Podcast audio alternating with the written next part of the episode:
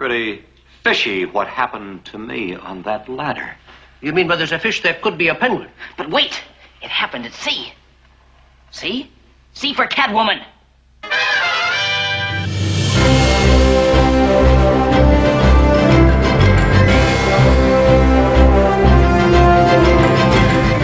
Hey there, enthusiasts. Welcome back to Hero Talk. I am your host, Judge Greg. Joining me today is Axelon. Welcome back to Hero Talk. Good to be back. All right, today's movie is Batman the movie, and I'm talking Batman the movie 1966. And as always, Hero Talk listeners, Hero Talk is a spoiler podcast. Nothing is off the table. Everything is fair game. You've been warned. All right, so I don't think I'm going out too far on a ledge when I say that this uh, this particular piece of cinema right here may be the the single greatest capture of Batman in the entire known universe. Uh, that's not reaching at all. I wholeheartedly agree with you. I now I I was raised on the old TV show, and, and not that I'm that old, uh, but it was in reruns, obviously. But I've been watching Adam West play Batman for about as long as I can remember watching TV, and I've I've always loved it. And so this is a this is a movie that I don't think I saw until I was an adult. I didn't really have a concept that there was there was a movie in addition to the TV show. Mm. So I was an adult, and I I saw that they had the movie that was kind of a spin off or based on, or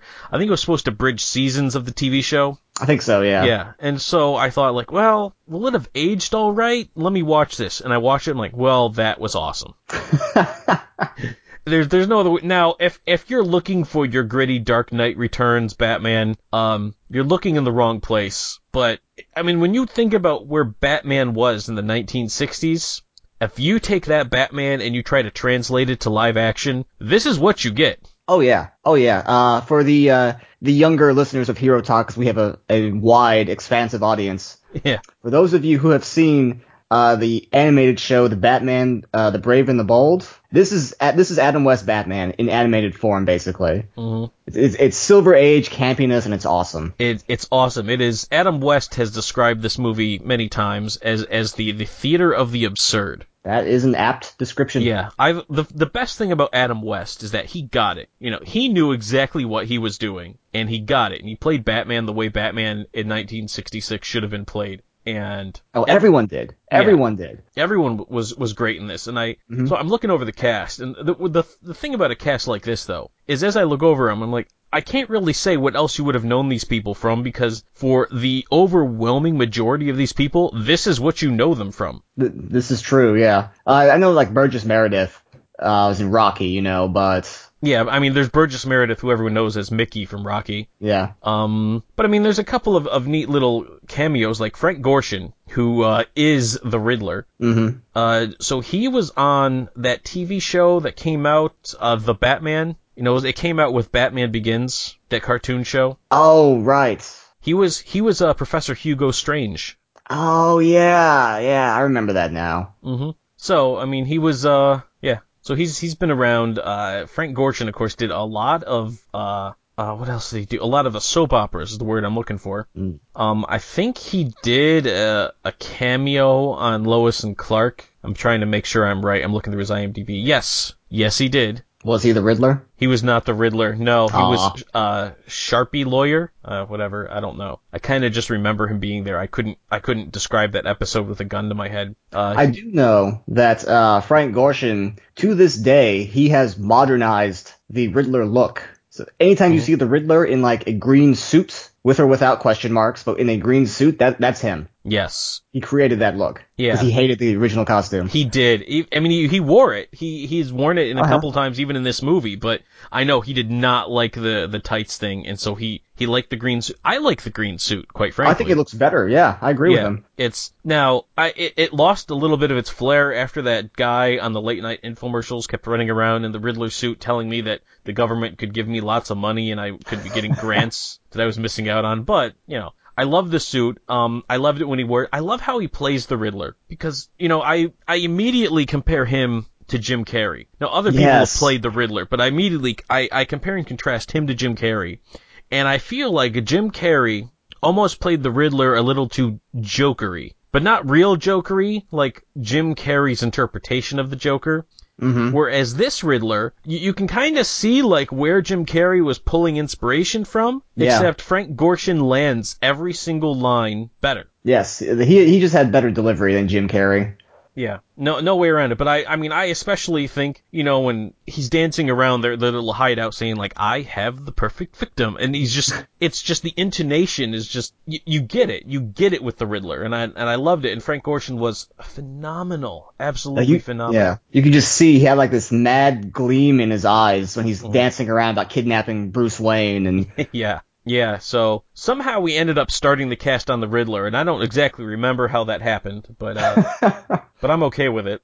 Might as well let's just start with the villains. Might as well. Might as well, yeah. Let's just jump right into the cast and we'll go with the villains. So next, uh, we mentioned it before, was Burgess Meredith. Uh, obviously, everyone really remembers him as Mick from Rocky. He did go on to have a very, very successful career after uh, playing the Penguin. Uh, although I, I love his Penguin portrayal. I love the squawking. Um, there's Yes. still a, a little bit of me that just kind of likes when people sort of portray their Penguins the the way Burgess Meredith did. Now the guy who plays him on Gotham right now, and I want to say Robin Lord Wright is his name. Taylor. Robin Lord Taylor. Yes. Yeah, okay. So Robin Lord Taylor, uh, and I like how he plays him. I like that he has the uh the penguin limp like Burgess Meredith did, Uh huh. and I would prefer if he would go rant rant rant a couple of times. But you know, it, we'll we'll get there. We're we're getting there.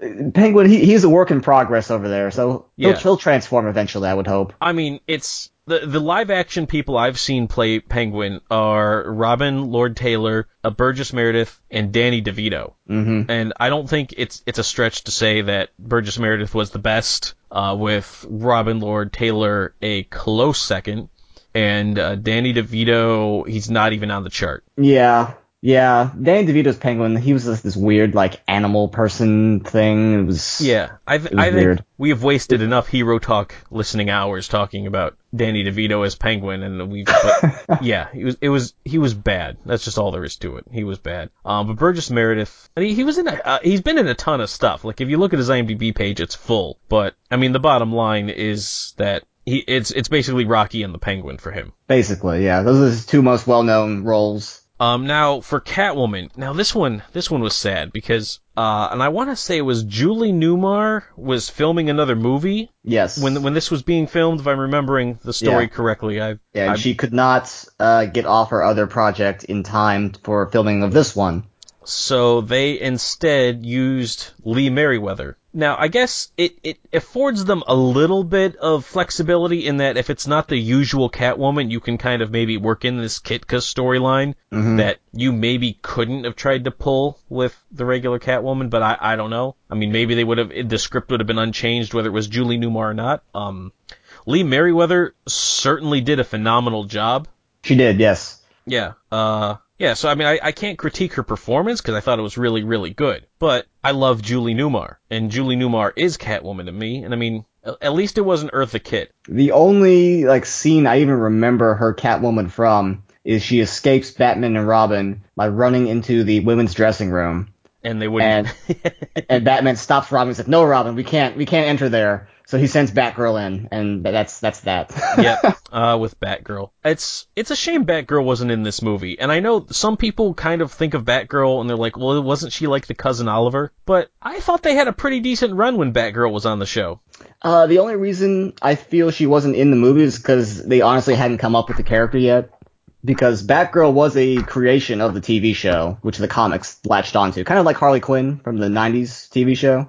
Yeah, I mean, and it's not a bad thing. I I like Batgirl as a character in general. So if we just to go on a short tangent here, Bat, Batgirl's always been this really weird dichotomy because I like Batgirl, but I like Oracle. And Ah. when you have another person be Batgirl instead of like the actual Batgirl, I don't like that as much. So, but I mean, the way it, I mean, I'm pretty sure in comics right now there's two Wally Wests. So if we can have two Wally Wests, we can have two Barbara Gordons. Come on, let's get on that DC Comics. Yeah, we can have a Batgirl and Oracle. That's all I'm asking. That's all I'm asking. Anyway, uh, so, but we're, we're right now talking about Lee Meriwether. Now, Lee Meriwether is, uh, I'm trying to think of what other stuff she's been in. I want to say she was in either The Munsters or was there a Munsters remake that she was in? I, I just have this I Lily Munster know. thought in my head. I'm trying to see. I'm looking for the Munsters right now to see if she's in the original cast. So she was in The Man from Uncle. Uh, something I just learned this very second that I didn't know before was is that following her time as Catwoman, uh, she actually was in two other episodes of Batman uh, as a character named Lisa Carson. Really, but not as not as Catwoman. Not as Catwoman, no. huh.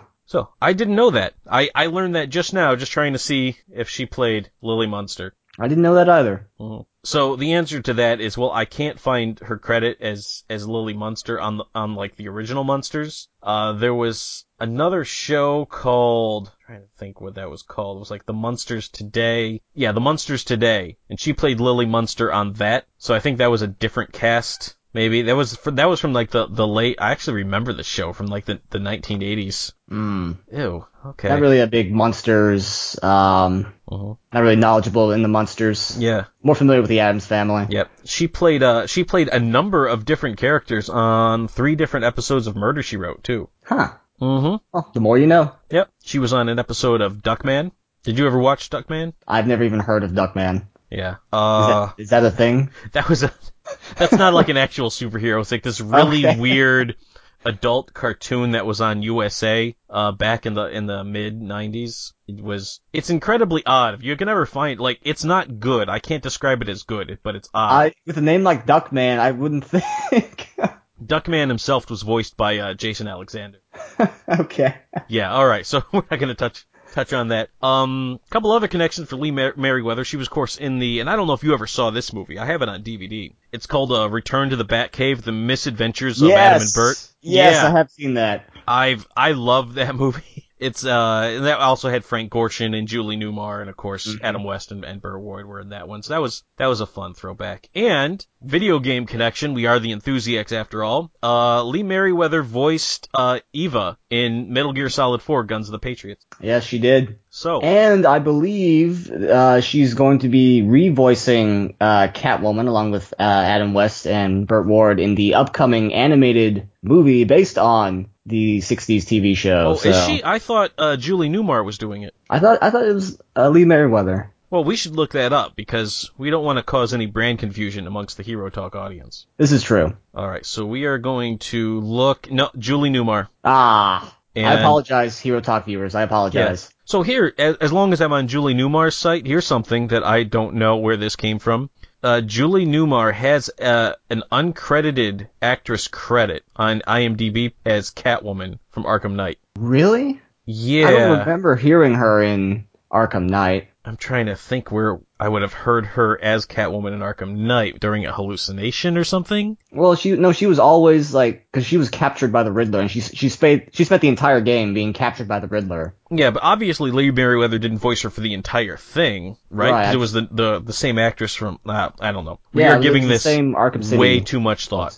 So we're just gonna we're just gonna leave that and um she did and Julie Newmar played uh Batman's mom in Batman the Brave and the Bold. Ah, yeah. hmm All right, so enough Julie Newmar. We've talked about Julie Newmar a lot when we're discussing a movie that she's not actually in At all, but hey, at all.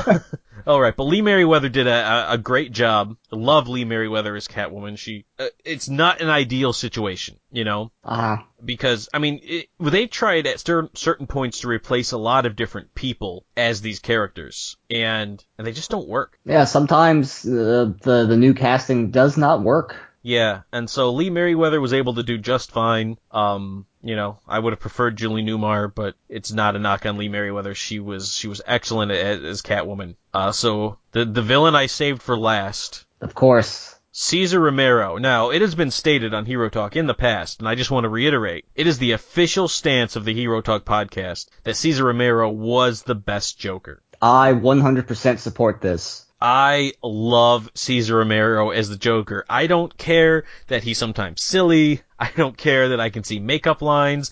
I don't care that I can see his mustache. I Yes. love it. I think everyone who plays the Joker should be forced to grow a mustache and have white makeup put over it. and then paint over it. Uh, yeah, Yeah, he, he refused. Yeah, he Yeah. absolutely refused to shave his mustache for the role. And he, he was like, "This is like, listen, I am, I'm Cesar Romero. This mustache is my career here. I'm not, I'm not going to shave it off." This is my trademark. Yeah, that's his thing. And, Like he's he's hit a mustache his entire life. He's like, "You're- I'm not shaving it off for this role. And so they just like, well, let's put some makeup on it. And they did. And they're like, that doesn't look so bad. Now back in like 1960s, I'm sure no one could tell. Uh, now that, and the beautiful thing about stuff being filmed in the 60s is that it translates gorgeous on high def. hmm I mean, it's absolutely beautifully translated on high definition. So I can totally see the mustache now. it's so obvious now, it is but it is plain as day. But yeah, I'm sure with the old cathode ray tube TVs, nobody could tell. But they didn't count on Blu-rays, you know, and yeah, yeah. But it's so it's so good on Blu-ray though. It's it's very clean. I love it. Uh, see, I love Cesar Romero in this movie. I love his laugh. Uh, you know, Oh, yeah, every- everyone says everyone says. Mark Hamill has the best laugh, and I'll give you Mark Hamill has a great laugh. Cesar Romero, uh, the great Latin lover, I just I can't get over how how great I love this guy as as the Joker. He's his his laugh, and I I love how when they have Commodore Schmidlap kidnapped. They keep sending him to wait on the guy. like, like Commodore Schmidlap doesn't really seem all that concerned with the green hair, although he did mention like, uh, his, you sh- are you getting enough horrible uh, skin pallor. Yeah. Oh, I'm not getting enough of the good old sea air. No, I'm afraid my duties keep me mostly undercover. oh, I love it. And when he's when he zaps Penguin and the Riddler with his with his joy buzzers, that was Yeah. oh man, I uh, steals the show. Every time he's on the screen, I cannot take my eyes off him. I I just absolutely adore his performance as as the Joker. I Um, wish I could roll my R's like him. ah, so do I. So, So do I. amazing. Yeah, I now I'm looking. I can't really find anything else that I could probably point to that anyone else would know him from. Uh, a lot of like single appearances on shows. Um, some of these kind crime dramas he was on multiple times as different people. Mhm. But uh, yeah, I can't. This this is the only thing I know him from. But it's I mean it's a heck of a thing to know him from. Yeah, absolutely agree though. Uh, best rendition of the Joker, his laugh. I, I, I, I agree. Mark Hamill has an amazing, an absolutely amazing Joker laugh, but Cesar Romero, like, he's the classic. Yes, there's there's He's the classic. no He's the trendsetter. It's just Yeah. amazing. There's no way around it. Now, longtime listeners of Hero Talk know that I have a certain affinity for collecting Hallmark Christmas ornaments. And Oh, last no. last year, Cesar Romero actually got his own ornament. Did he really? Yeah, it was a it was a limited edition release. So this is like I'm I'm crazy. So or these ornaments start coming out in July, and I am there like opening weekend to buy the first shipments out. Uh-huh. Uh, and in fact, uh, was just I don't want to date this podcast too much, but it was just last Saturday when the new shipment of ornaments came out, and so I was there again on on Saturday for the first day of the new ornaments to buy them.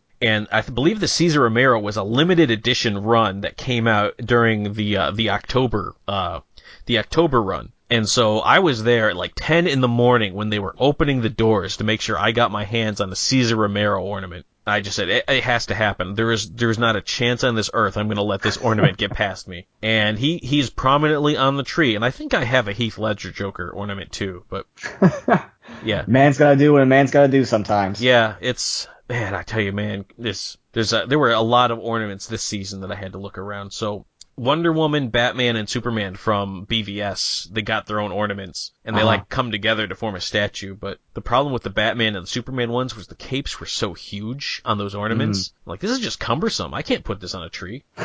So I got the Wonder Woman, but the uh, Batman's Batmobile from Batman v Superman, that one had an ornament too. So Oh, nice. That's a good Batmobile. yeah, so I, I, I bought that one. Uh, so it'll go next. I have the Batmobile from the 89. And if they ever Oh, release a Batmobile from 66, I will be all over that. But I, uh, I haven't, they haven't come out with one recently. There was, I wanted to get a Batman 66 ornament, but he was doing the Batusi and I just couldn't. Aw. Um, speaking of Julie Batusi Newmar, Julie Newmar's got an ornament out this year too as Catwoman. But I, at this point, I bought so many. I'm, I'm just, I'm gonna wait till after Christmas and see if there's any left. And At this point, it's gonna be just a, a bat tree. Yeah, there's there's quite a few. The the Disney princesses, Batman, and the Avengers are taking up a lot of my Christmas tree. It's it's something else. So anyway, all right. So that's those are the villains. We've covered them. Um, I'm just gonna put a, a real brief shout out to Madge Blake as Aunt Harriet. Uh, she was in the movie for she had Like no no lines. She was in for like two seconds. She was out doing I think Chores with Alfred. Yeah. Chores with Alfred, which is I never really truly understood the Aunt Harriet role. Like whose whose aunt was she? Was she Bruce Wayne's aunt? Was she Dick Grayson's aunt? Did they just call her aunt and she was Alfred's friend? Like I think. what was that? I don't know. I, I'm not sure whose aunt she was specifically.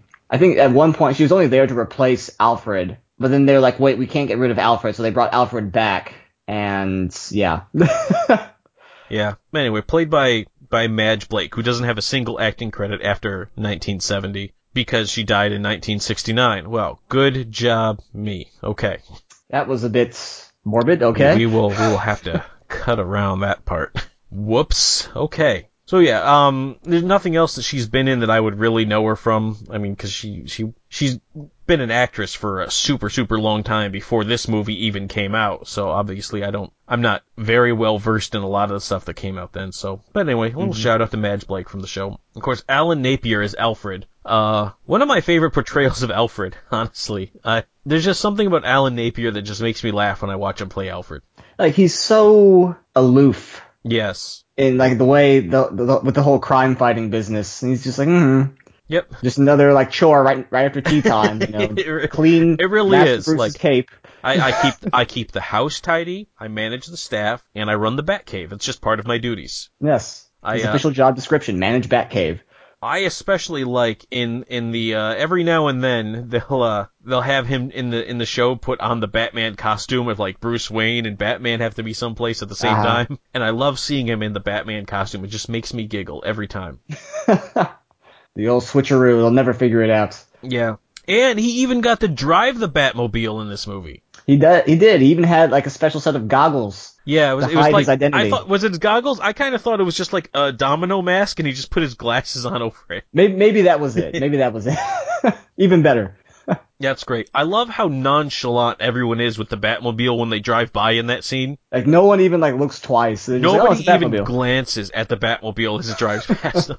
And oh, it's it's took a really it's a weird world they present when it's I I'm sorry, I'm just I'm just laughing at that scene where uh where Catwoman as Kitka suggests that Batman and Robin are like the Lone Ranger and the and are vigilantes.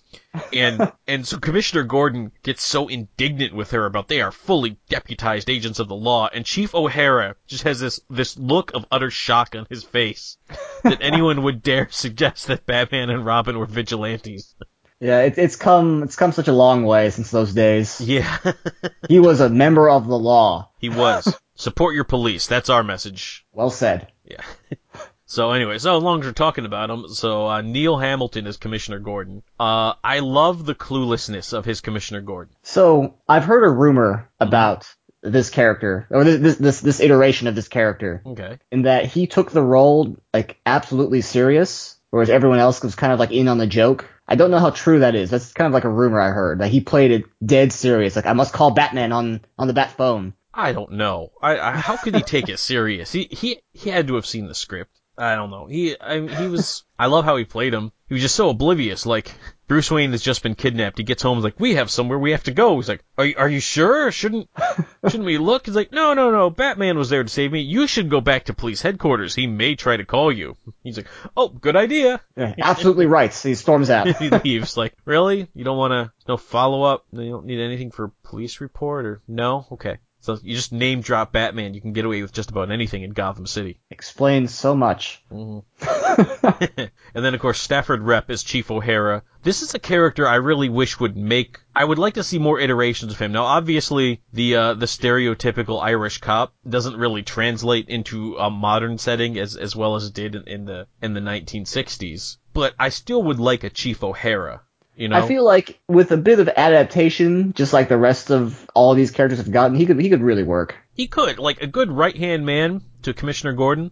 He he could even kind of work as like uh the opposite of Harvey Bullock. Yeah, Harvey Bullock is like he's he's really cynical. He's Yeah. he's jaded, and like Chief O'Hara, he's still the idealist. You know. Yeah, and you could have like Gordon kind of like in the middle, Yeah. and like managing both of them. Like I think it could work if if done well. Oh yeah, yeah. Uh, obviously one of my favorite characters from from this show, and uh, so the actor he went on to do several other things. Um, see, he was a couple of the episode of MASH, an episode of Kung Fu, uh, recurred in Gunsmoke several times, so. Anyway, let's think who else would be. Alright, so as long as, as long as we're on support characters, this is a, this was a throwaway character, but I would be absolutely remiss if I didn't bring up Vice Admiral Fang Schleister. Uh, their perception of how the United States Navy works was just astounding to me. And I just, I need to start by setting the scene that when, when Batman and Robin decided it was time to call the Navy to find out what happened, Robin dialed the operator, asked for the Pentagon Navy Department. That's all he said. And the operator put him through to the Pentagon, to this, this flag officer, Directly to the office. right into his office where he was playing tiddlywinks with his, with his admiral's aide. Uh, Which is not a euphemism. Not a euphemism. literally- No, it was literally, literally tiddlywinks. and I love, so she picks up. He's like, hi, this is Batman. and she just says like, oh, hi. Who is it? It's oh, it's, Batman, it's Admiral." Batman. Picks it up. Oh, I was, that was funny. And so, so not only does he get this flag officer, he's like, hey, have you sold any, any war surplus submarines? And the guy has the Rolodex of all the people he sold the war surplus submarines to Yeah. right on his de- didn't have to ask anybody. This was just the one guy. Yeah. All this all this stuff apparently went through this one vice admiral. Then he looks it up to P. N. Guinn with a P.O. box. He was courteous enough to leave a P.O. box. Yeah. No address, just a P.O. yeah, box. no address, just a P.O. box, and they sell it to him. And of course, so Batman becomes very curt on the phone with him. And, and the admiral, because as a Navy man, he can only speak in naval terms, says, "Avast and belay, Batman." Did we do something wrong? Oh, so I mean, even the man, he, well, as he's looking up the name of who he sold the sub to, he whistling anchors aweigh to himself. Yeah. I just, I, he's in the movie for all of two minutes, and he, I get three good belly laughs out of that scene. You sold a pre-atomic submarine to someone who didn't even leave a proper address? Good day. What I love about the submarine itself is that after the Penguin received this pre-atomic submarine, this war surplus diesel sub, uh, he had to put in, and I'm estimating right now, just off the top of my head, at least a half a billion dollars worth of modifications in order to make it look like a penguin. Especially with the, the flipper propellers. The flipper propellers, yeah, he basically had to remove the screw Uh-huh. and and put in propellers, which I don't think would work all that well. And also, uh, the makers of this movie did not waste a lot of thought into how they felt that a uh, how they felt a, a periscope worked. Yes, the, the it's like a quad view. Yeah, the quad view scope. I'm like, it's just mirrors, guys. It's mirrors. It doesn't work that way. you know, you gotta. It, it's just redirecting the light. It's not gonna do it in four different directions. That's not how. And this is just me. If I wanted to very covertly spy on Batman and Robin, I wouldn't put a flag on the back of, of my uh, of my periscope. Which is shaped like a penguin. Yeah, which is already shaped like a penguin. Because Just, just in case not? you didn't know who owned the periscope. Yep. All right. So I'm not going to go through the Joker's henchmen, but uh, one more character. We've mentioned him, but we haven't actually brought. Uh, Reginald Denny plays Commodore Schmidlap, who was, I mean, the central one of the the central plot drivers of the movie. I mean, the whole movie is based around uh, Commodore Schmidlap having created. Uh, what was the, The- name of the device? It was a the de- dehydrator. Dehydrator, yeah. Which I'm not sure. I'm not sure what its actual real applicable United Nations use would be for because we only ever see it turn people into piles of dust. Yes. That's the only time it's used in the movie. They never establish what the real world application would be. I would imagine to dehydrate something. I don't know. I don't know. So anyway, uh, so Reginald Denny, he also did appear in the in the the, the TV series Batman uh, prior to this movie, uh, playing a character King Boris, who had a oh, he was King Boris. yeah Okay. Didn't make that connection. Yeah, neither did I until uh, just a little while ago when I was just kind of trying to look up. I went to see if there was any chance I could find a Disney Junior connection here, but it's given the age of some of these actors, it was it was quite difficult. Mm. Anyway, so we had to bring up Commodore Schmidlap because he did. All right, so Who now somehow does not know he's not on a boat. Yeah, even though it's so obvious he's not on a boat. Like there's, he's like breathing in the saltwater air. But I mean, I guess they're on the dock. I mean, they, they are on a pier, Yeah, but I mean, like, there's no, there's no like rocking motion. Well, I guess there was because they had like a little like uh, conveyor belt underneath his cabin. And they Yeah, were, like it a was- guy like pedaling. this guy pedaling and, and blowing a blowing a pretend uh Foghorn. pretend foghorn. It was. Uh, oh well, it gave him a chance to catch up on his Dickens. Yes. All right, all right. So finally, we, we're gonna we're gonna we're gonna go to the to the main characters, the the titular characters of of this movie. So we'll start with Robin, a young Burt Ward. So Burt Ward, he's he's like supposed to be playing like 15, 16, but I mean he was like 21 when he was doing this. Yeah, this he show. he does not come across as a young young teenager Mhm. at all. I mean, he's shorter than Adam West. yes. so he's got that going for him. But yeah, I mean, he's uh he's basically a a, a full grown adult. So it's just Pretty it much. just kind of yeah, it was really odd uh, seeing him like that. So again, this is oh, you know what I'm th- I was just thinking because I'm looking at his IMDb page and he has a credit on the Arkham Knight as Robin. Are they voices that are maybe used when you use their skins in the game? that might be it because they they do have a classic the Yeah. 60s skin for Catwoman and Robin and Yeah. Batman. That And- might be it. Yeah. Although I can't get the Batman one because I have the game on Xbox One. Yeah, I uh, unfortunately Yeah. So Yeah. screw you guys. Sony. Ah, Stupid Sony. Anyway, um, sorry, I just got really angry for a second and I forgot where I was. Uh, so anyway, yeah, he's coming back for the uh, the Batman Return of the Caped Crusaders. hmm So, I mean, he's been in a bunch of stuff afterwards. Uh, I want to say he played himself on an episode of the TV show Clueless, based on the movie Clueless. Huh. Yeah. Um. Let's see. He he went on to voice Robin on uh I think several of the cartoon shows. Did he? Yeah, yeah, he voiced him in um. No, I don't think he did it in Super Friends, but I think in the TV show Legends of Super. Oh yeah, I'm looking it up right now. Legends of Superheroes. He voiced Robin, and the New Adventures of Superman or New Adventures of Batman, I should say. Uh, he which was a cartoon. He also voiced Robin in that. Huh. So- Didn't know that. Yeah, so he did he did voice Robin a couple times, and like a couple of guest spots for like Batman and Robin, you know, guest with Scooby-Doo or something. Scooby-Doo, and one with Tarzan and the Super Seven. He, he voiced Robin for them. So Can I Alright, just but- say, like, he has the uncanny ability to instantly figure out the Riddler's riddles. Just uncanny. Mhm. He, he just knew. He just Yeah. knew the answer. right? like two seconds, like, oh, I know the answer. Like what what's that really ridiculous one? And I know that doesn't narrow it down, but it was like what is wait six ounces sits in a tree in and a tree is dangerous. really dangerous. It's like a swallow with a submachine gun. Like Yeah, obviously. the only There- obvious there's answer. No other possible ex- explanation. oh, those riddles were so real. What's yellow and right's a ballpoint banana? Rushing people. Russians. Russians. Somebody's Russian's gonna slip on a banana peel and break their neck. That's right, Robin. Only possible expl- It's oh man, that's so funny. All right, Apples into applesauce. yeah, uh, and then egg, nature's perfect container, a container of unity. And hope. Oh boy. I, I would love to see more riddles like that in modern interpretations of the Riddler. Don't try to be clever. Just just think Just what throw would them Frank out there every now and then Yeah. and be like, what? yeah. All right. And so finally, finally, we have Adam West playing Batman. Uh, so he, I mean, he's done a ton of, of stuff since this, mostly playing some version of himself. hmm Uh, I, I can think of a, a handful of times. Yeah, he played, uh, let's see, he did play Batman's dad in, in Batman the Brave and the Bold. He was, He was also the Grey Ghost. Uh, yeah, I was about to say the Grey Ghost. Yep, on the animated series. Um, of course, he plays a, a caricature of himself on Family Guy. Yeah.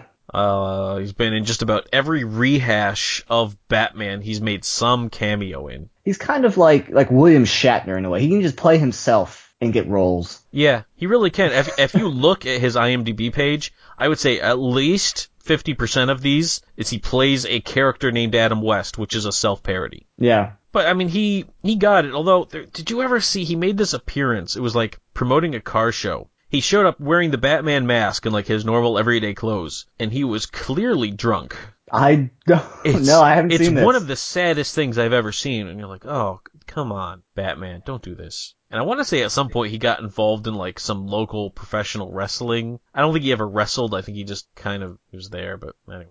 Uh, so he also voiced Batman in several cartoons, the Superpowers team. Uh, he was Batman in the Super Friends, or Mhm. the legendary Superpowers shows. Super, I don't. There was like so Friends, many yeah. different iterations of Super Friends. Like there really were, and and I it's very hard to tell them apart. I learned I was gonna buy uh, the Super Friends for my nephew, and I learned as I was looking at all the different iterations that like there was about like five or six different versions of that show, and some of them were really quite bad. Uh, I I would imagine so. Yeah. There was one from the 70s where the focus of the show was really on like these three kids that they just let hang around with them. So you'd have like Batman that. and Superman and Aquaman, and then it's like these like this this young girl, this young boy, and this dog that would also go along on their adventures, oh, that and- sounds awful. and it really just focused on them. the only one I remember is the one with like the Wonder Twins. Yeah. That's the only Super Friends I yeah, remember. they, they they were came around a little later, but yeah. So he was on. I think that show. I don't know, I, I'm not. I'm I'm giving it more thought than it deserves, so I'm gonna stop. All right, yeah. So that's Adam West. He played Batman. It was a, a very perfect translation. He loves the oddity of it. He still. I remember when when Christian Bale was first cast as Batman. They they asked Adam West what he thought, and he was like, "Make sure your cape doesn't get cut when you're going to the bathroom or something like that." and and Christian Bale, like they they told Christian Bale what he said, and Christian Bale was like, "Kind of sounds like he thinks he's still playing Batman." yeah. All uh, right. Can I just say though, Adam West, much like Cesar Romero, greatest Batman, live action Batman ever. Uh, he's certainly in the conversation. I think he's the best translation. I loved Chris Bale. I like Ben Affleck, but I don't know. I there's something about there's just something about Adam West as Batman that you just can't get by. It was also phenomenal as the Gray Ghost. We we glossed over it, but Yes. It was a Grey Ghost was a very, it was a very, it was a very meta role. it, it was. But I mean, he played he played it very well. Oh yeah, absolutely. Yeah. So meta. So meta. All right. So now that we've gone through the cast, let's. I, I would say talk about the story. Let's just let's just kind of pick apart this movie a little bit because it's so good in some of the ridiculousness of it. I. Uh, we Yeah, start with them like cruising on. You know, first we get the ever classic atomic batteries to power turbines to speed hmm which is which is uh, to this day I, I still love seeing that. And they drive to the airport, and the airport has the Batcopter just, Just sitting there on the runway. Just sitting there on the runway, ready for them. Oh, we got. In fact, we got to see the Batcopter a couple of times, didn't we? There was Uh, this, and yeah, then there was the- the one where they they just happened to crash into the foam rubber wholesalers convention. Yes, foam rubber in its natural state saved them. Yeah, and I, I love when they said like, "Wow, what luck!" Oh yes, it would. Even the greatest statisticians would boggle the mind. Although I did think I saw it out of the corner of my eye. I'm like, "Oh, Batman." this is man. These guys cheated death so many times in this movie. So many times. So many. I mean, in in, in the weirdest ways. The uh, That noble porpoise. the noble, well, the nobility of the almost human porpoise, Batman. it's not funny. A poor throwing himself into the path of that torpedo. it's not funny. You know, that's that's an awful thing when you think about what actually happened. but just the idea that the porpoise saw it coming towards Batman and Robin and hurled himself in the path to save him. Nobly sacrificed itself.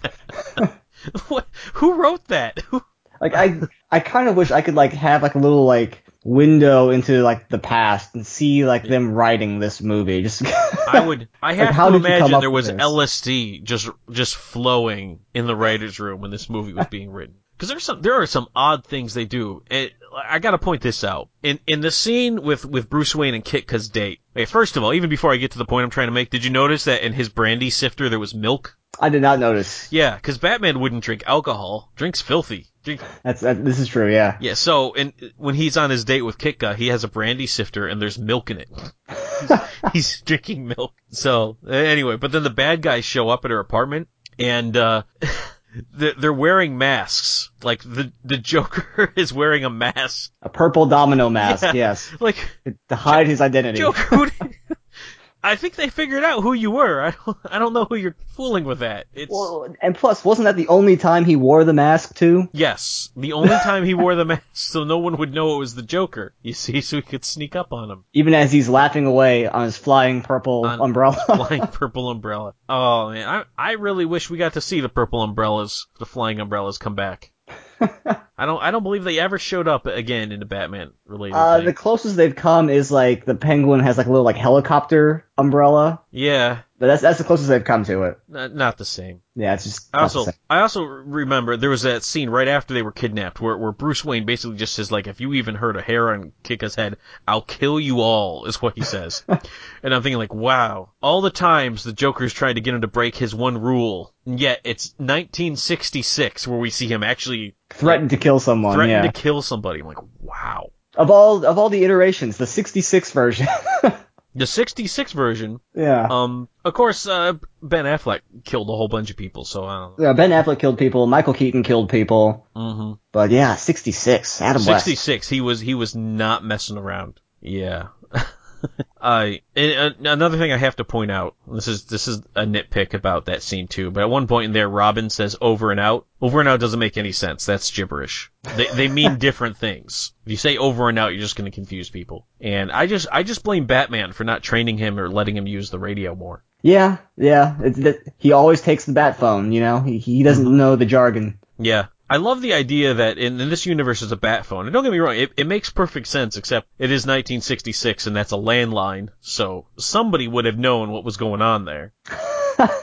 However, Maybe he had Alfred do it. yeah, the idea that there's still a bat phone. You can d- call directly to Batman, yet they still have a bat signal to shine in the sky. Yes. Like, uh, under what circumstances would, if a direct phone call doesn't work, would you decide like, well, maybe just shining this at some clouds, that'll be what brings them in? Well, maybe because because cell phones weren't a thing, and you know he had he had the bat phone in his car as well. Yeah. But maybe maybe he was out, and you know it's like maybe he's not at his phone right now. Quick, shine the bla- the bat signal. Or maybe he was in the, the bat cycle. True, the bat cycle. So my my favorite part about the bat cycle is they disengaged the sidecar exclusively for the reason of having it stop on the opposite side of the helicopter so Robin wouldn't have to walk around to get inside. Yes, tactical maneuvering. There was there was no other reason to, to disengage like that. And I, I hear tell from the uh, from the DVD commentary that Burt Ward has no control over that thing once that happens. he's he's just going with it. Yeah, he, he's just going till it stops. I He wonder how can't many takes they steer, had to do. He can't stop. I imagine there was a take somewhere where he just like crashes into the the Batmobile or something. Yeah. Just, that's a dangerous thing to be wheeling. I mean, like it's it's a helicopter. Like it's that's a real helicopter that they uh Yeah. they basically wanted to use it for the TV show, but they didn't have the budget. So once they got the movie budget, they used it to build a helicopter. Which honestly, it's a it's a helicopter with little bat wings. on. Yeah. And it, it kind of would look like a bat from the bottom up. And of course, like I love when the police officers take their hats off for it. yeah. And uh, oh, those pe- that guy was having this weird pool party on his roof, Uh huh. and they all stopped to wave, and then People in the picnic like, oh, I'm sure glad Yeah. he's up there makes a fella feel good knowing he's out there. in broad Yeah. daylight, of course. This is uh this is not your modern day Batman take, everybody. Anyway, I I'm not really sure was the original intent of kidnapping Commodore Schmidlap was it to I don't remember what they were called, like the United World Council, United World Organization Security Um, Council. I think they just wanted his invention because because Yeah, Catwoman came up with the plan. Yeah, it seemed like it was like a last minute like Yeah. thought, like, well, shoot, what are we gonna do? We we we still can't kill Batman and Robin, not with an exploding shark and not with an exploding octopus. Yeah. That shark. Uh, how how have we not talked about the shark yet? Oh, we haven't we haven't really gotten into like the the meats of the movie. That's why. So the shark. This I would say when people reference this movie, nine times out of ten, they're talking about the shark on Batman's leg or the bomb. or the bomb. We'll get to the bomb. We we're not going to be able to get rid of the bomb. Ever. Some days you can't get rid of it. Yeah, but I mean, like it's the fakest shark I've ever seen, which just makes it all the more worse in HD. And like he's trying to like give it gut punches. And when he's punching it, it's giving off the most hollow like sound. It, it sounds like he's punching a metal pipe. Yeah. Like I don't know what the Foley people were doing, but then fortunately he had the and it was like what the bat spray shark repellent. Yes, he had the shark repellent up in the bat copter. Yeah, the, but there was like there were other sprays too. Like there, There was, was. wasn't there, There like was, a, um, a, a manta there's ray a whale, one? Yeah, a manta ray, and a barracuda. I think. Barracuda one. because you never know. I, I love how everything's labeled. Everything is labeled. Everything is labeled. I was uh I got a chance a few years back to actually see a replica of the 1966 Batmobile, Uh-huh. and and even in the replica, everything was labeled. Uh, even even like the the bat poles Yes. in the Batcave, they're labeled for who gets to use them. Yeah, and and and then the the switch that they hit to change into their clothes, which they would be driving past at way too fast to stop and read, that has a label on it. Yes, it's like the the, the costume changing switch or something. Yeah, even the super molecular dust separator, which good thing he had one of those laying around. He also has a uh, a lunar surface scanner for scanning the surface of the moon. Of Yes, course. Wh- Why wouldn't he?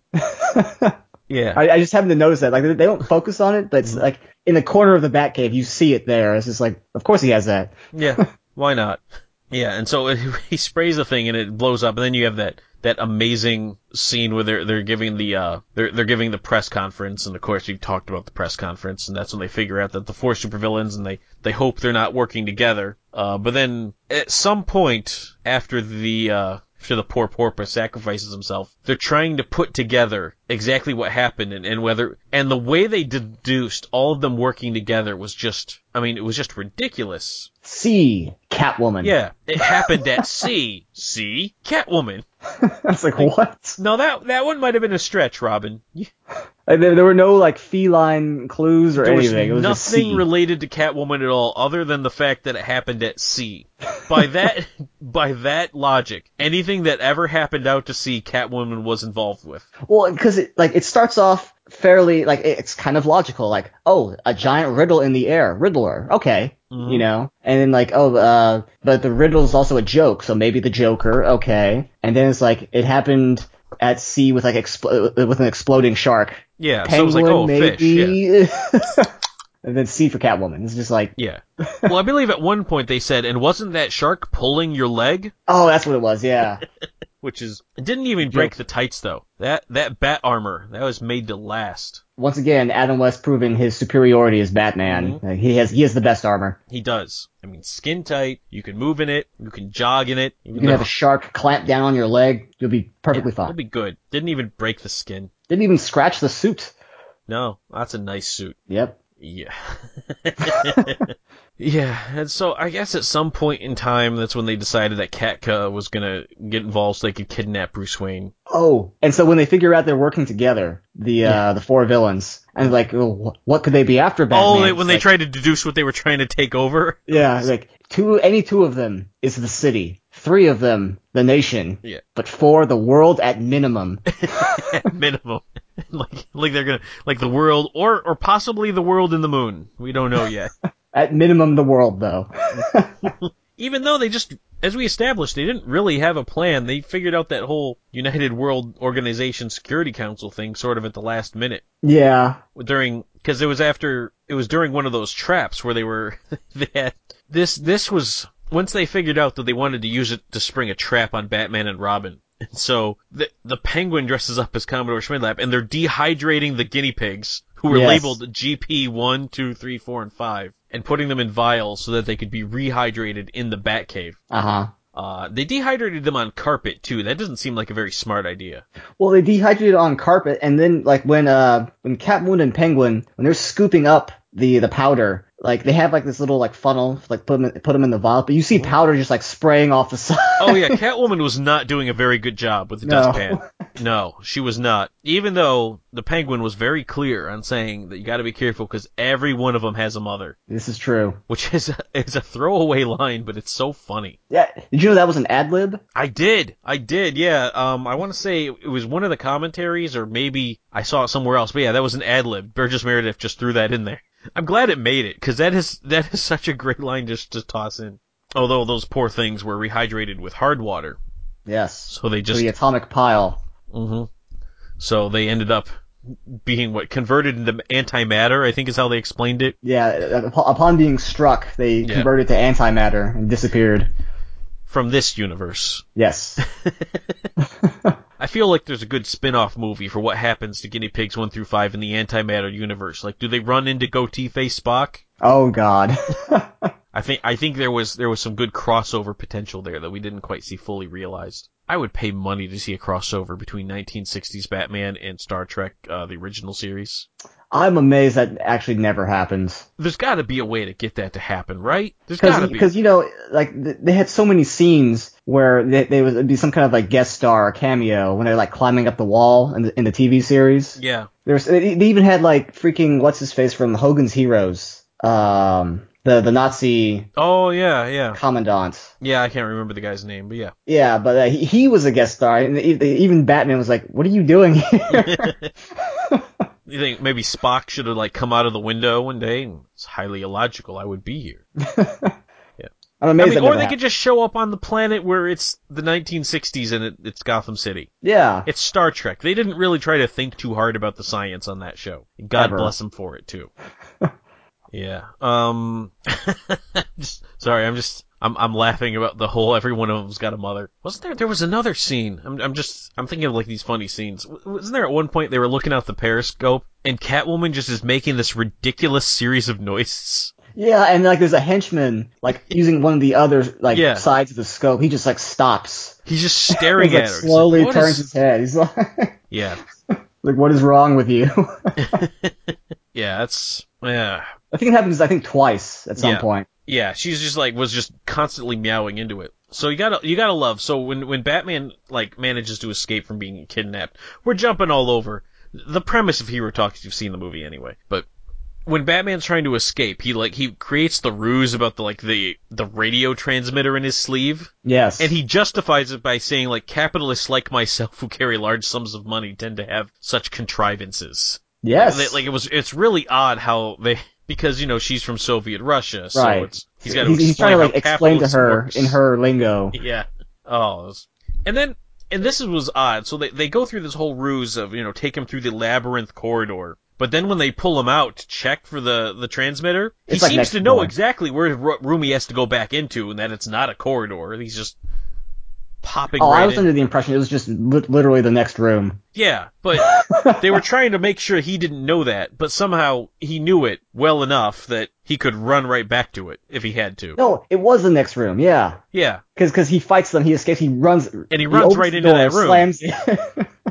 But it was just it's just the oddity that they go through all the charade of trying to make him believe it was a labyrinth corridor, and then it doesn't even. But I guess he's Batman, so I shouldn't be that surprised. it's kind of like that scene from uh, like I guess Taken Two, where he's like smelling, uh, or he's like counting like the different things, and Well, I mean he's Batman. yeah, He could figure it out. But of course, when they return, that's when you get the the ever classic bomb scene. yes, Where I, I mean, Batman trying to get rid of bomb like so like what? Trying to think all the different stuff that deterred him. Okay, so there was uh there's a pair of nuns, couple of nuns, the Salvation Army. Salvation Army. The guys playing like the the tuba and the it was like the mini marching band kind of thing. That was the Salvation Army. Uh, was that so? Okay. Yeah, that was the Salvation. Army. I thought there were Army. two separate ones. no, Okay. no, that's the Salvation Army. There, There were the the, two the little baby ducks. Yeah, the baby ducks, the two patrons in the restaurant, they refused to evacuate. They kept eating their meal. Yep. Uh, Uh, the two, there's the couple making out in the boat. I want to say there was a woman with a baby. Yeah, there's a woman with a, with a stroller. There was uh, basically a lot of upstanding people for a neighborhood which they had previously established in the movie was a very low and rumpots. seedy neighborhood. Yeah. Full of rum pots who probably attribute their, their delusions of, I don't know. No, no, it's because like they see weird things like the Joker running around, and Yeah. they, they attribute it to delusions, to alcoholic delusions. Yeah. That's when Robin says, drink sure is a filthy thing, Batman. I'd rather be dead than unable to trust my own eyes. oh, this movie. Yeah, and then he finally gets rid of it, and then what what did he end up doing? He like he tossed it and he and he hid behind some There, there He hid- heavy he iron behind pipes these- these- these, hid like- behind. yeah these these little pipes, which I found odd because Robin runs up at those pipes. He's like Batman, you're gone. Where are you? And like Batman is like he's literally right next to him, and Batman pops up like how did how did you not see him there? Well, He that's was- why Batman is the master. you would have had to have approached from the angle with which he was hiding behind them. Yeah, eh. I- I'm uh, uh, saying Batman's the master. He's the apprentice. That's Yep, why. that's why. that is. All right. So the World Securities Council. So here's for just just for the dehydration scene, and all of them are so like while they're being dehydrated, the rest of them just keep arguing, They, they don't even notice. just yeah. rhetorically with I don't even know who. I mean, first off, they don't even notice when the Joker barges into the room with a giant dehydrator. Yeah. he like bursts through the door with the, the Riddler and the Penguin all behind him, and they're like dehydrating them one by one into tiny different colored uh, piles of powder. Yeah. And How I don't does the even notice, powder like, know what color to turn into? I, I do know they're they're all separate, but Yeah, it was just, I mean, what used to bother me is when I was watching it later, is certain vials would have a different, like, amount of, of stuff in them. yeah, And I was like, there, there wasn't that much difference in the size of all those guys. Maybe that was just more uh, Yeah. Catwoman being sloppy. Yeah, she, she, wasn't very good at cleaning up the, the henchmen, so I can't imagine she'd be any better with the World Security Council. I also, when they, they when they eventually get rehydrated at the end of the movie, I, I often sort of wonder, like, so what happened to all those vials? Because they show back up again, but, like, there should be shards of glass everywhere from these guys bursting out of these things, but I'm perhaps giving it more thought than I really should. We may perhaps never know. Maybe not. But uh, at least it did bring to a, a really fun bat boat scene. Now, wasn't the boat made specifically for the movie? I believe the movie as well as the copter were both made yeah, for the like movie. the, the copter was definitely because they finally had the budget. But I thought the boat was also new for the movie. Yes, yeah. G- going in, they only had the Batmobile from the Mm-hmm. TV show. They didn't have the bat. I thought they used the bat cycle a couple of times. Was the bat Did they? new? I don't know. I- You're I asking me to remember back pretty far, so I'm not gonna. Yeah. I'm not gonna I know say. Batgirl had her own motorcycle, but I don't remember the Bat cycle. Yeah. No, I might have been wrong. Either way, we got to see the Batboat. It made me think of that scene from Batman Forever. Yeah. Well, I mean, there, there's a couple of scenes in this movie where, like, when he's trying to get rid of the bomb, I was like, oh yeah, Dark Knight Rises tried that. He, Yeah, he had a hard did. time getting rid of it too. Yeah, some days you just can't get rid of a bomb. yep. And just like before, everyone thought he was dead, but it turns out he was hiding behind some. I'm assuming there were just some pipes somewhere that he hid behind while the the whatever that thing was called. What was it? The bat plane? The bat? Was it just called the bat? It was like the Bat Pod, or s- No, the, bat, pod was was the bat mo- motorcycle. I think it was just called the bat. Uh, yeah, I think it was. I don't know. That was a Hallmark ornament too. Do you don't- have? I don't remember if I got it. I have Chris Bale as Batman. That's one of my one of my Batman ones. But um, and I I, I got to tell you, if they'd have armored Batman as a Hallmark ornament, I would have bought that in a second. Oh yes. I love armored Batman. Anyway, uh, let's let's get back to this movie. Um, yeah, so the Batboat, they had a, the fun Batboat scene where they uh now I the whole premise here is they want to force the submarine to surface. They don't want to sink them, which is nice. Batman's decided not to kill them. Well, actually, it was more for the concern of the uh, Right, the but it was it was concern for the delegates. However, Yeah. they're blasting the crap out of the boat. like it's rocking back and forth all over the place. Like it's it's not like it was a very smooth transition. Burgess Meredith dropped a run silent, run deep reference in there at one point. yeah. No, a uh, he did. very classic World War II movie. And finally they bring him up to the surface and finally, for the first time in the movie, we get the words over the punches. Yes. It took so long. I- was waiting for it the whole movie because for a movie that didn't have very many fight scenes in it, it really felt like there was a lot of action going on, but there was a lot of vehicle stuff in this movie. There, there was a Bruce Wayne fight scene, they didn't have the words. Yeah, and I'm Because okay only, with only that. Batman has the words. only words. Batman gets the words. But yeah, if you think about it, Batman and Robin didn't do a lot of fighting in the movie, except for this last scene on the on the submarine.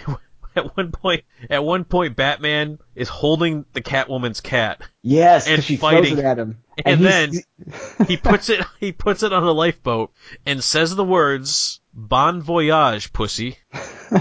he speaks those words to the cat. I'm just shaking my head like, oh boy, that's a line you're not like- going to work into any other Batman movie. That's it. like for half the fight scene, he's got this cat, and he's like running around on the on the on the submarine, like dodging punches and stuff. Yeah. Did a pretty decent job too of avoiding things. yeah. I mean, every at, at some point, everyone goes in the water but Batman until Catwoman pushes him from behind. Yeah. And then, and that's when she falls, when she gets in the sub. She, she suddenly loses her cat-like grace reflexes, and she trips, and then the mask falls off, and then, Holy heartbreak. like, don't, Robin, any, saying anything else might be compromising. Compromising. Like, I think she's figured it out, guys. But, and then, but then they were able to save the council until poor Commodore Schmidlap he just bumbles in. bumbles in, trips, breaks the canisters, and then sneezes. Which of course led to, you know, the, the dust separator in the Bat Cave and Mhm. the discussion of can't we fix them? No, Robin. We, we've seen what happens when we tamper with humanity. This ghastly example in this very cave. Yeah. and at one point, it was uh, I think was Batman talking directly to the president, or was he talking to Commissioner Gordon through the president? I think he was talking to Commissioner Gordon, who was Yeah, then talking to the president, and, and like Yeah. Commissioner Gordon said, "Can you do it?" And he was like, "You know, with all due humility, if we can't, heaven knows who can." and then they flip the switch, and then of course it works, and it worked, it worked, success, success, And the whole world is riveted the whole world, and then of course everyone comes back speaking different languages. To which point Batman and Robin descend out the window. conspicuously. Yeah, because they, they don't they Inconspicuously, Wanna, they yeah. want to make an inconspicuous exit, so they the decide to rappel down the side of the building. We'll use our bat ropes. Yeah, and it was oh the it was so the end comes up. It's weird though, right? like like it's like the end, and then it changes to the living end, and then there's a question mark. What does that even mean? I I have no idea. That's that doesn't even. I have never seen the living end question mark at the end of any other movie I've ever seen. The living end doesn't even make sense, much less question mark. Like, is it supposed to be like a cliffhanger for something, or like I I, I don't I don't- I, I did not understand that. Where I does the word understand. living come from, though? Like the living end. What is that? I don't know. We we need Robin in here. He would know. Robin would know. He'd be able to figure that out like right away. Yeah. Robin would be all over that. Uh, Yeah. I, I don't get that. That's yeah. hmm And so, one more thing before we uh, we start moving on with the, the hero talk. I just need to point out one line that Alfred said at one point when he noticed that Batman had been kidnapped. Alfred actually exclaims, "Bless my dustpan." Yes, he does. yes, he does. I think they should find a way to work that into more iterations of, of Alfred. We can we could probably I'm trying to see like like in Gotham now. Yeah. Alfred going, well, bless I my think I dust think. I think Jeremy Irons could pull that one out.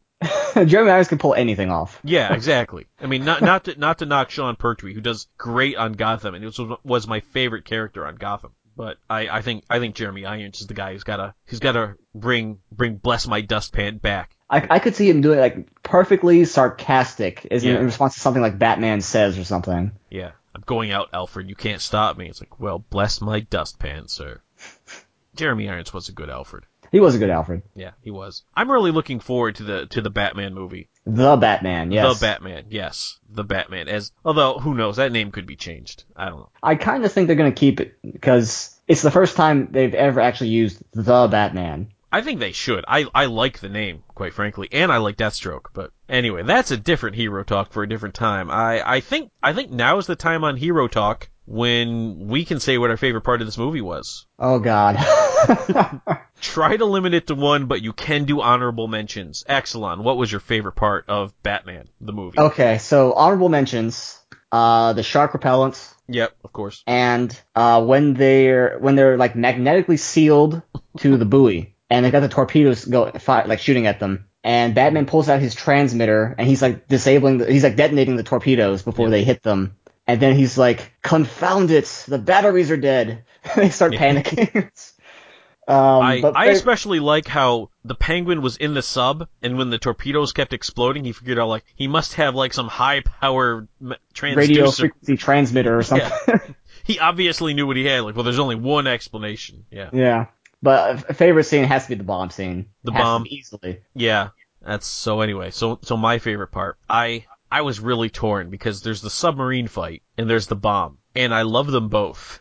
But uh, I I think the submarine will have to be the honorable mention. But I gotta go with the bomb scene. I It's mean, like- it's it's it's the classic. It's The bomb him running around with the giant, Yeah. huge bomb with the flame on the end of it. It was Like, just, it was if you just pick- perfect. One scene to encapsulate all of the 60s Batman, it would be that scene. It really is. It has all, just, like, has like all the ridiculousness in a, in a handy, like, two to three minute scene. It's all right there. That is Yes. Batman. the Yeah. series. Yeah, basically there it is. That's, but it's perfect. It's absolutely perfect. Absolutely. All right. So now, now we got to give this movie a score. And I'm once again, Exelon, it's you're literally the only other person here with me. What, Well, all right. what would you score it? Uh, I would give this movie, uh, the Batusi. Really? okay, that's fair enough. And I would give Batman the movie atomic batteries to power, turbines to speed. this movie is ready to roll out. I've if if if you're a listener out there and you haven't seen this movie, first of all, why why did you listen to this entire hero talk? Shame on you. Like you couldn't have possibly understood anything we were saying up until this point. It's basically all everything we've said has been nonsense to you if you've not seen this movie. this was not the time to wonder if you should have seen it. I feel like I've established that at this point that in hero talk like I I I'm sort of running off the assumption you've seen the movie already. It doesn't work otherwise. It really it really honestly, doesn't. even with this movie, Yeah. like with all the spoilers, it still sounds like nonsense. You have to see it. Yeah. But anyway, so I actually, you know what? I had some uh, some honorable mentions as to what I was going to give this movie a score, just in case you said atomic batteries to power turbines at speed. Well, I figured that you were going to say that, so I was like, ah. So I was, I, I knew that, that one was the low hanging fruit. So my backup was a sparrow with machine gun. ah. But I realized it was so good, I had, I wanted to get them both out there somehow. So I will give Batman the movie atomic batteries to power, turbines to speed, a sparrow with a shotgun. I'll give them both. It was good. All right, so I guess we've come we've come to the time on Hero Talk for final thoughts. Uh, Axelon, any final thoughts? Let's turn these apples into applesauce. Fair enough. All right. So my final thoughts. So uh, I was gonna get real in here. I'm I'm gonna give a preview of things to come. Uh, I have been toying with the idea of of retooling Hero Talk a little bit. Uh, and I probably started talking about this maybe six, seven, eight months ago. Uh, I was going to start with some some renaming, which I've I'm s- I, I've decided not to rename it from Hero Talk. Uh, I'm going to be sort of tooling with the title a little bit, but Hero Talk will still be a part of it, and I will still refer to it in podcast as the Hero Talk podcast. It's not gonna, it's not gonna have to get like some major changes, and there's no real major formats. Like I've been doing a little things here and there to try to bring it up, but uh, just kind of want to plant the seeds now for the listener base, so it's not just out of the blue when it happens. But there's some, I would say, some minor and subtle changes and some larger changes coming to Hero Talk, but we're really just looking to uh, just update it a little bit. But I just feel like I need to take it one more step further to really make it my own, and and that's what I'm doing. So I just wanted to to point that out there, and when we're we're getting close. It's it's gonna happen probably in the next few episodes of Hero Talk, and and for the for the overwhelming majority of Hero Talk's just gonna be un it's gonna be unchanged, but there's just a couple of subtle things so that you just know where I was coming from when uh when I when I did this. So so that's it. Uh, excellent. Thanks for joining me. Good to be here as always. All right, and fun fun to record. And I was happy to watch this movie again. Absolutely happy to watch it for the for a hero talk. I'd already watched it twice anyway, like since it came to Netflix. So what's one Yeah. more time? So Guilty as charged as well. Yep.